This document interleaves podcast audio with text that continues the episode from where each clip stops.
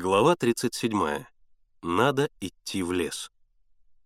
Следователь уехал. О своем разговоре с ним Миша рассказал Генке и Славке. Генка объявил, что такому следователю заниматься делами о похищении кур, а не искать убийцу. И нечего его слушать. Надо самим все выяснить и доказать невиновность Николая и, наоборот, виновность лодочника и его подручных. Короче, надо идти в лес — но Славка был несколько иного мнения. Беда наша в том, что мы занимаемся этим делом не на научной основе. Помните с Кортиком? Мы ходили в библиотеку, провели серьезные исследования и все установили. А в данном случае? В данном случае мы пользуемся слухами. Граф был богач, владел копьями на Урале, люди верят, что здесь зарыт клад и так далее. Ведь все это слухи. А нам необходимо научное обоснование кто такие графы Карагаевы, чем в действительности они владели на Урале, чем питаются слухи о кладе. Вот что нам надо узнать. Надо обратиться к первоисточникам. Тогда мы не будем действовать вслепую, как сейчас. Миша подумал и сказал. Одно другому не мешает. Познакомимся с материалом и проверим, что они делают в лесу. Поэтому отправляйся, Славка, в Москву, посиди в Румянцевке и все как следует узнай. Кстати, пора уже собрать у родителей продукты. Славке очень не хотелось таскаться с продуктами. «Как же я буду в Румянцевке сидеть и продукты собирать? Надо делать что-нибудь одно». «Ничего, ничего. Возьми с собой кита, он поможет. Пока ты будешь сидеть в библиотеке, он обойдет всех мамаш». «С китом, пожалуй, можно», — согласился Славка. «Вот и хорошо. А мы с Генкой пойдем в лес. Не сейчас, а когда ты вернешься из Москвы. Конечно, можно пойти всем отрядом и доказать, что никаких мертвецов, никаких графов без головы там нет. Но если пойти всем отрядом, то можно спугнуть бандитов. Они уйдут на другое место, и тогда ничего не узнаешь. Нет, надо пойти одному или вдвоем с кем-нибудь, и обязательно с жердяем. Кроме него, никто не сумеет провести на Галыгинскую гать. Конечно, жердяй будет отказываться, но мы его уговорим. Славка с Китом уехали в Москву, а Миша отправился к Жердяю. Жердяй был дома. Он топором обтесывал колья и подпирал ими обвалившийся плетень. «Хозяйствуешь?» «Приходится». «От брата есть что?» «А что от него может быть? В тюрьме сидит».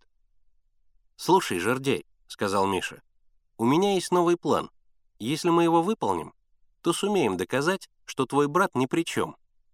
«Пробовали уже», — вздохнул Жердяй. «За этим и на лодке плавали, только не нашли ничего». А все же мы доказали, что кто-то угнал лодку. Исследователь сам говорит, что дело сомнительное. А теперь, если ты мне поможешь, то мы еще больше сумеем доказать. Вот увидишь. Что я должен сделать? Ты знаешь, что Кузьмин раньше служил у графа лесником? Откуда мне знать? Так вот, он раньше служил у графа лесником, я точно узнал. Ну и что? Раз он служил раньше лесником, значит, имеет какое-то отношение к лесу. Так ведь? Ну, выходит, что так. А кто прячется в лесу? Парни, которым лодочник возил мешки. Так? Выходит, что так, — повторил Жердяй, напрягая всю свою сообразительность, чтобы понять, к чему клонит Миша. «Значит, — заключил Миша, — есть какая-то связь между убитым лесником и этими парнями в лесу. Как недалеко было следствие от посылки, но жердяю оно показалось убедительным. Может быть, потому что он никогда не изучал логики. «И верно», — сказал он, разинув в удивлении рот. «Вот видишь», — продолжал Миша, торопясь укрепить в жердяе это убеждение. «Значит, надо узнать, в лесу ли эти парни и что они там делают. Тогда мы наверняка все выясним». «Как же мы узнаем?» Очень просто.